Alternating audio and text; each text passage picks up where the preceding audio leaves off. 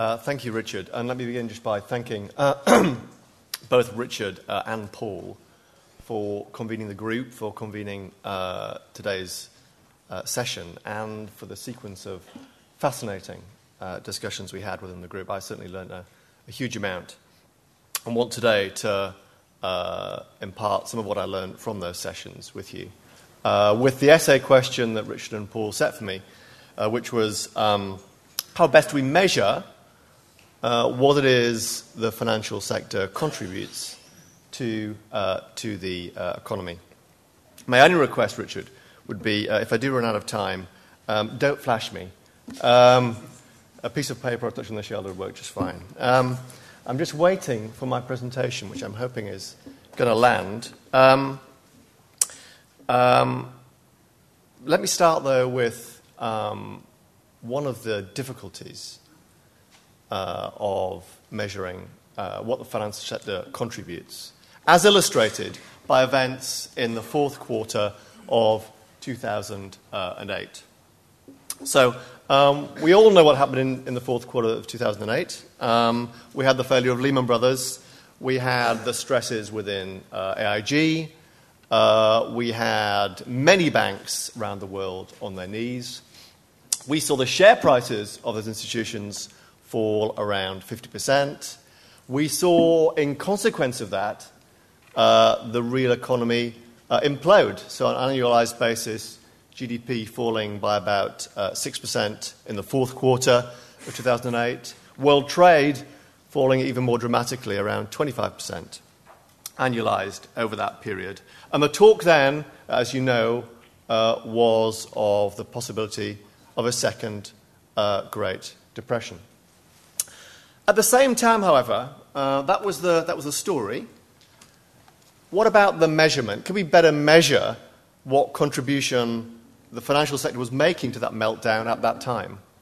And if you look to the national accounts in the fourth quarter of 2008, it paints a wholly different picture. So, in the fourth quarter of 2008, what we found in the UK was that the, the gross value added of the financial sector was contributing its largest amount ever, ever on record. We could find that the gross operating surplus of banks was contributing more than ever previously in the UK. You would find that the contribution of finance to GDP was at a record in the fourth quarter uh, of 2008. And the question, one question for today, is how do we reconcile this mismatch between the story, the reality, uh, and the national uh, accounts?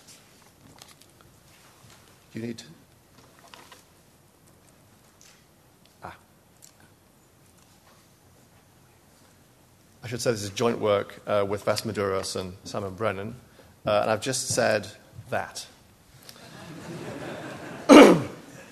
So, what should, what should we talk about? Let's talk a little bit about then how, in practice, how in practical terms, uh, financial sector output is measured in the national accounts. Let's try and decompose that then and try and get underneath what is driving uh, that contribution.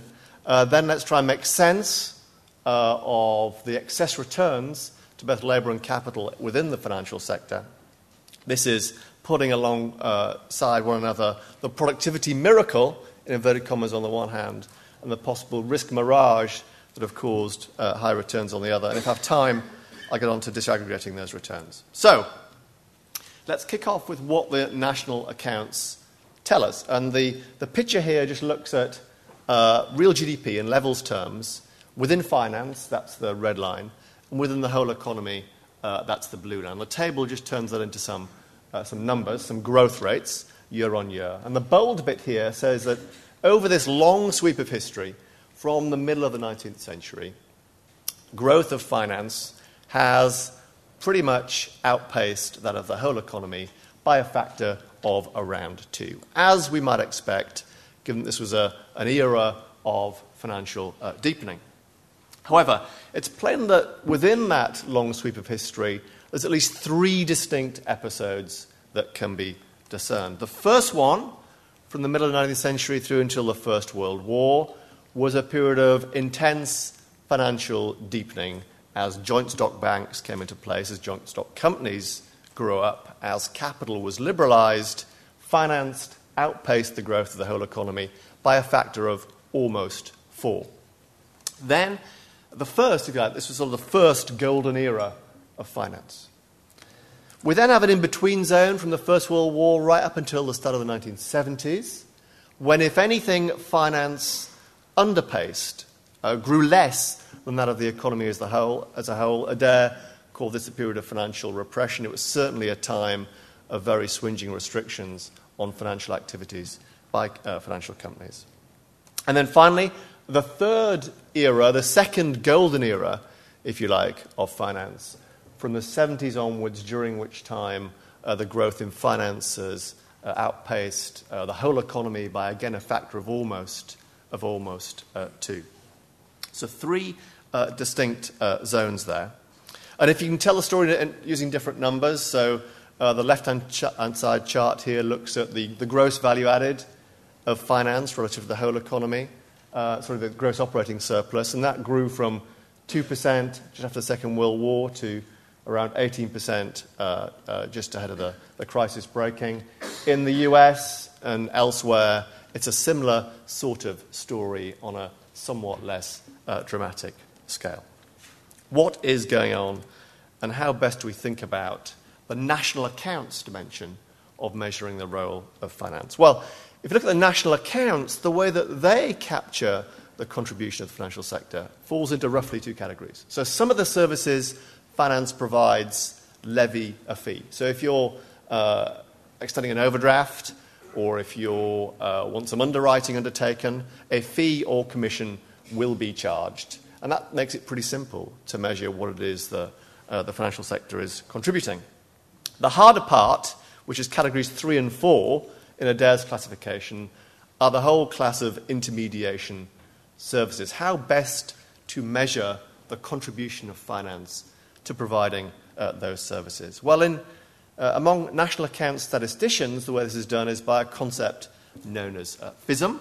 That's financial intermediation services indirectly measured, uh, not especially catchy. And the concept itself isn't especially complicated. In essence, what you do is take a spread, the margin between lending rates and deposit rates, and pre multiply it by the amount of uh, the balance sheet. So if you're measuring the, the FISIM provided by loans, take a lending rate, you net off a safe rate or reference rate, and multiply it by the amount of lending that's done, and ditto on the deposit side. And if you do that sort of calculation, which is the way it's done in the national accounts, what you find is that FISIM accounts for the lion's share of the national accounts contribution over the financial system. So here's a picture of that. The green bits are the FISIM bits. You'll see the, uh, the bar chart for Q4 2008 spiking up. Uh, that's the point I was raising just at the beginning. As you'll see in that case, in Q4 2008, it was the FISIM component that was doing the spiking up. Why might that have been precisely the wrong answer? And the answer, uh, the reason for that is risk. So, FISIM, in essence, makes no real adjustment for risk, which one would think is quite a big flaw given that banks are in the risk business. So, to take the example of 08, 2000, uh, Q4 of 2008, what happened then? The world got a lot riskier. Expected losses on loans and on deposits got larger. Banks widened their spread, and as measured, that would result in FISIM rising even though, in some underlying intrinsic sense, it's very clear that the financial sector was not offering any more by way of services to the real economy. In fact, if anything, it was subtracting very materially.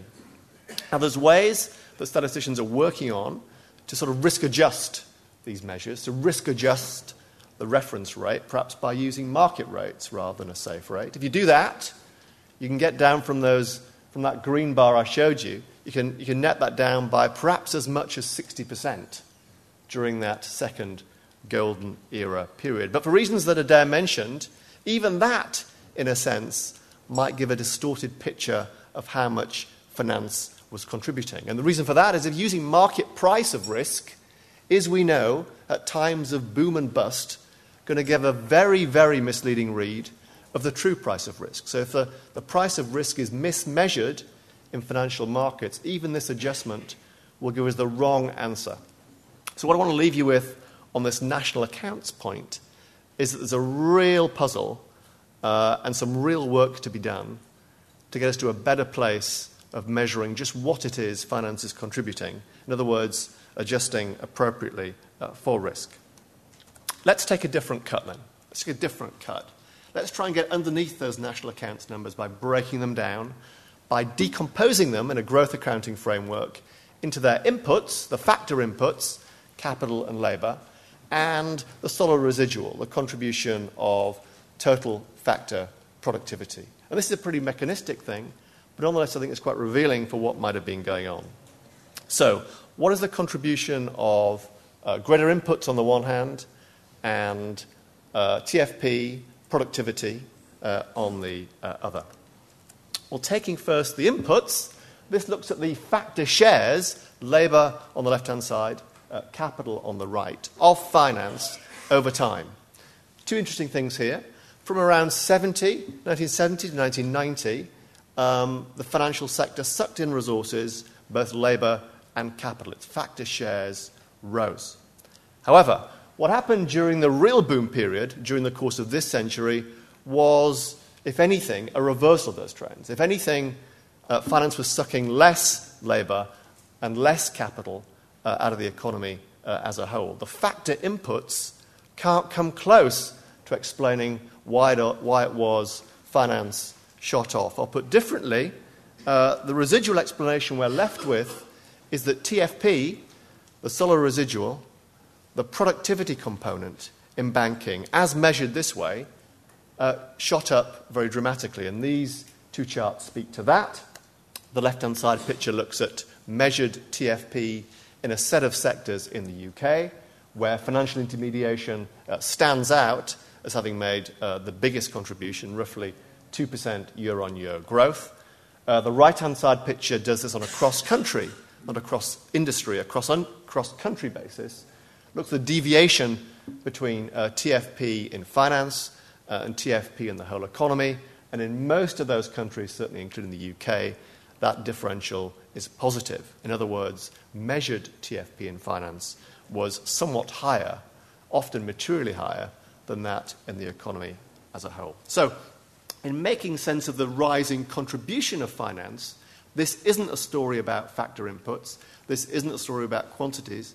It must instead be a story about returns to those factors. So let's speak to some of that. This chart just breaks down the gross value added of the financial sector as between the labour bit, which is the red bit, and the returns to capital bit, which is the blue bit. And in driving the behaviour through this century, it's very clear that both were in the party. Both benefited, both, both labour and capital in finance benefited materially uh, from the boom we have been through. Breaking that down a bit, this looks in a bit more detail at the returns to to labour employed in the financial sector over this period. The left hand picture is, a, is drawn from this very interesting, interesting study by uh, Philippon and Reshef that tries to measure the excess wages in finance relative to the economy as a whole. Uh, two big spikes there, one in the roaring 20s, a second uh, latterly, as excess wages in finance have picked up materially above those that can be explained by fundamentals. The right hand side picture looks at uh, average wages across a set of sectors in the UK, finance is again standout. What's true of labour is true of capital as well. So the left hand side picture is a broadly based measure of the returns to capital in the financial sector. That's the red line. The blue line is the whole economy number. It's plain uh, from that picture, we've seen something pretty spectacular as measured happening to the aggregate return on capital uh, in the financial system. The right hand side picture is a somewhat narrower measure of the return to capital, in particular, the return to holders of equity capital in banks. Big structural break here 1920 to 1970. Uh, the return on equity in banking, pretty much the same as the economy as a whole, and pretty much flatlining. Come the 70s, something dramatic happens. What is that something? The return on equity roughly trebles, and its volatility roughly trebles um, to levels way, way above uh, those in the economy uh, as a whole. So uh, we have a story here of uh, returns, of, in some sense, perhaps excess returns to both the labour and the capital component within banking. What was it that was driving this? Was this indeed a Solow measured productivity miracle, or was it in fact something uh, more common a garden like increased risk taking? My story will be uh, that there's a lot to be said for the second part of that sentence.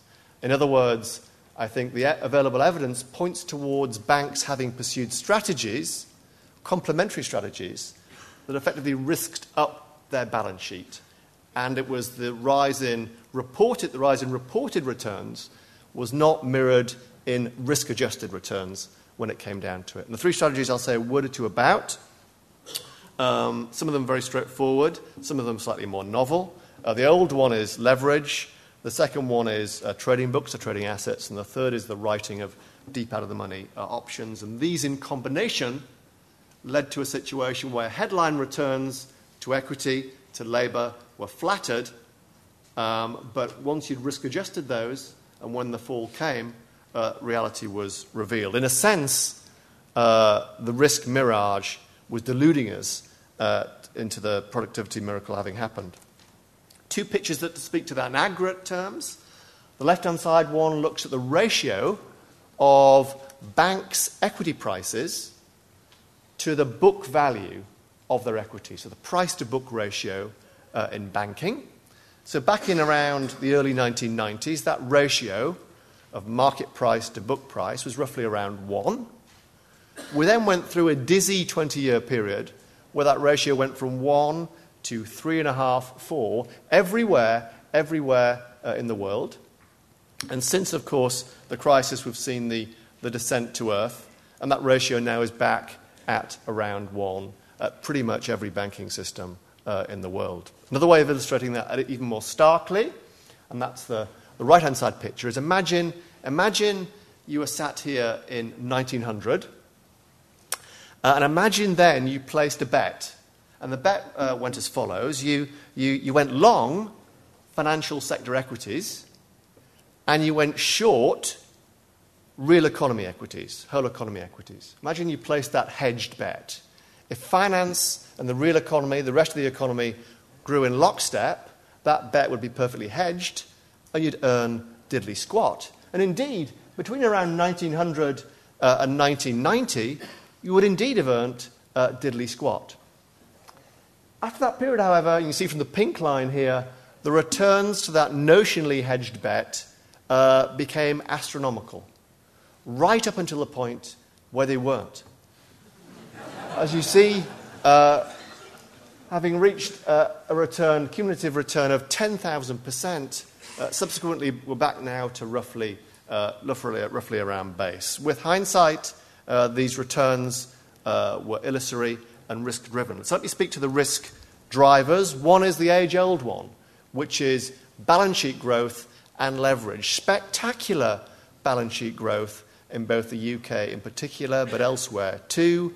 So for UK bank balance sheets in relation to GDP, flatlined for a century and then rose roughly tenfold in a generation. The US, a bit less dramatic, but nonetheless the direction of travel much the same. That balance sheet growth was uh, debt propelled.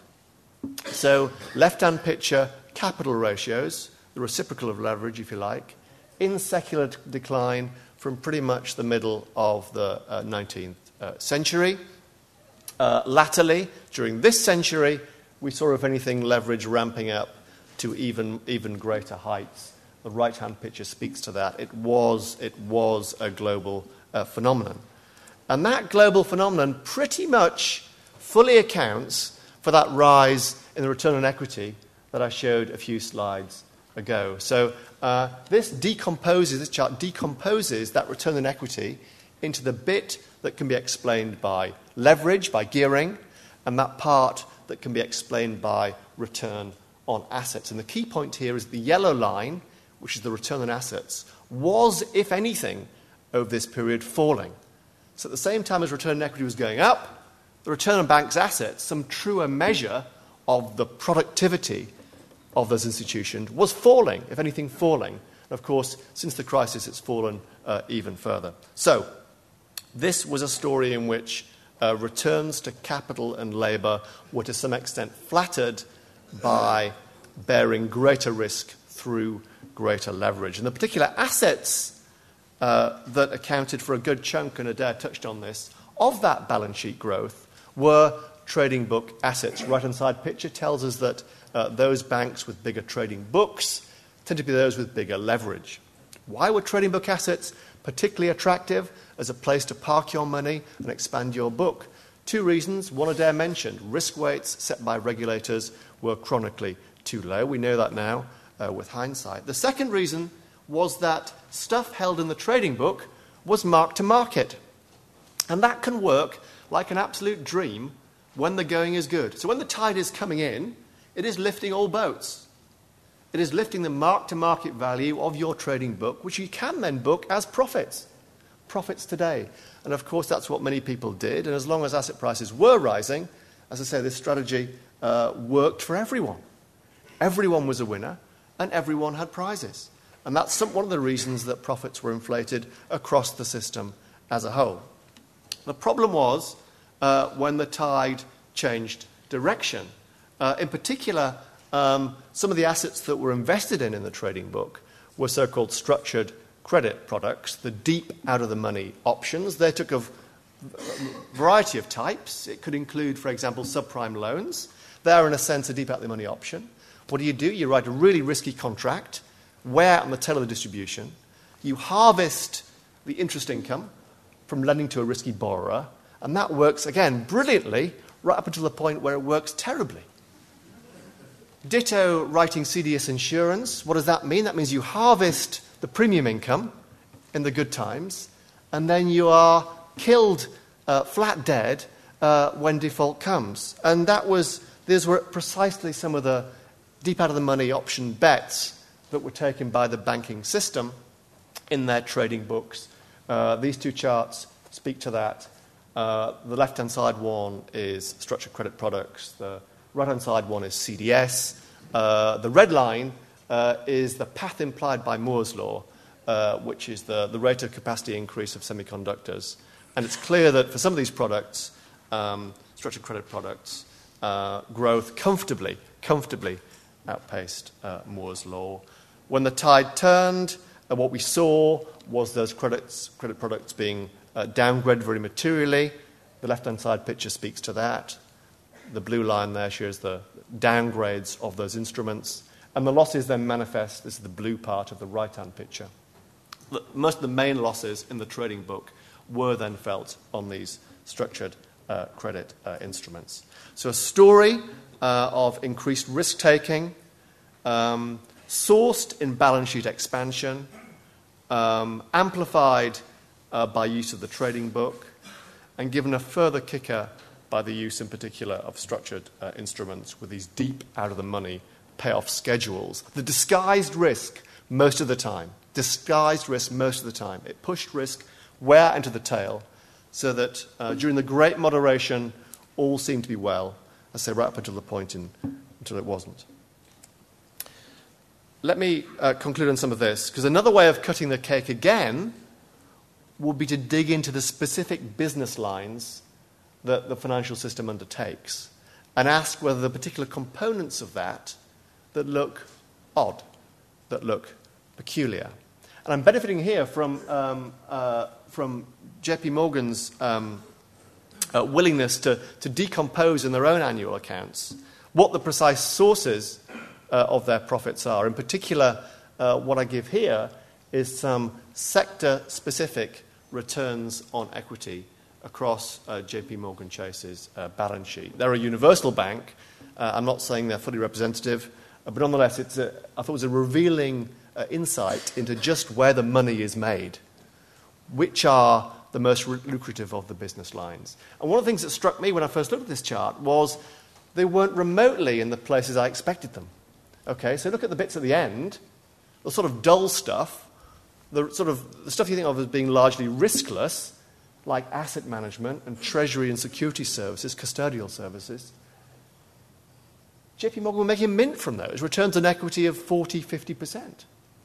Where some of the riskier bits, some of the, um, uh, so the investment banking bits, were in relative terms uh, quite modest. This picture for me, and given the time, let me, uh, let, let, me skip on a bit. This for me um, raises some big questions, some of which are being tackled already. Um, on retail financial services, why is it it's as profitable as it is? Uh, we heard yesterday that the Treasury Committee, uh, the new Treasury Committee, will be looking into um, this aspect of the financial infrastructure. Are there structural impediments? Is there a problem with free and credit banking? Currently, uh, we're a world away of customers being charged the true marginal cost for the retail financial services they are providing. Uh, is that a good equilibrium or a bad one? Secondly, uh, some of the activities here, although riskless, uh, appear to be uh, appear to have significant payoffs. So a good example here is, is M&A and advisory activity. Uh, largely riskless. We know that most M&A is value destroying. So how is it that can justify a, a return of uh, 3 or 4%? Question mark. We know, for example, that the OFT are looking into the, uh, the cost of underwriting services in the UK. So some questions there, some structural questions, which are right on the boundary between prudential regulation on the one hand and competition policy on the other. Let me wrap up. We have undergone a second golden era of finance, which on the face of it looks like a productivity miracle. I've painted a picture that, that takes some, something of the gloss off that, I think, in that underpinning that golden age were excess returns to both labour and capital in finance that at root were driven by uh, risk rather than productivity. I think looking into the public policy space, and we'll discuss this much more during the course of today, there are some clear lessons. There are some, some lessons for statisticians when thinking about how best to capture risk, how best to, how best to capture the contribution of finance. There are some lessons for investors who are thinking how best to evaluate. In some ways, it's a real perversity that investors in banks focus so much on return on equity and too little on return on assets. And thirdly, uh, for regulators, uh, there's some real questions about the rules they impose and whether they can better capture some of the true systemic risks that look to have been such a big driver of the behaviours we've seen through this century. Let me stop there.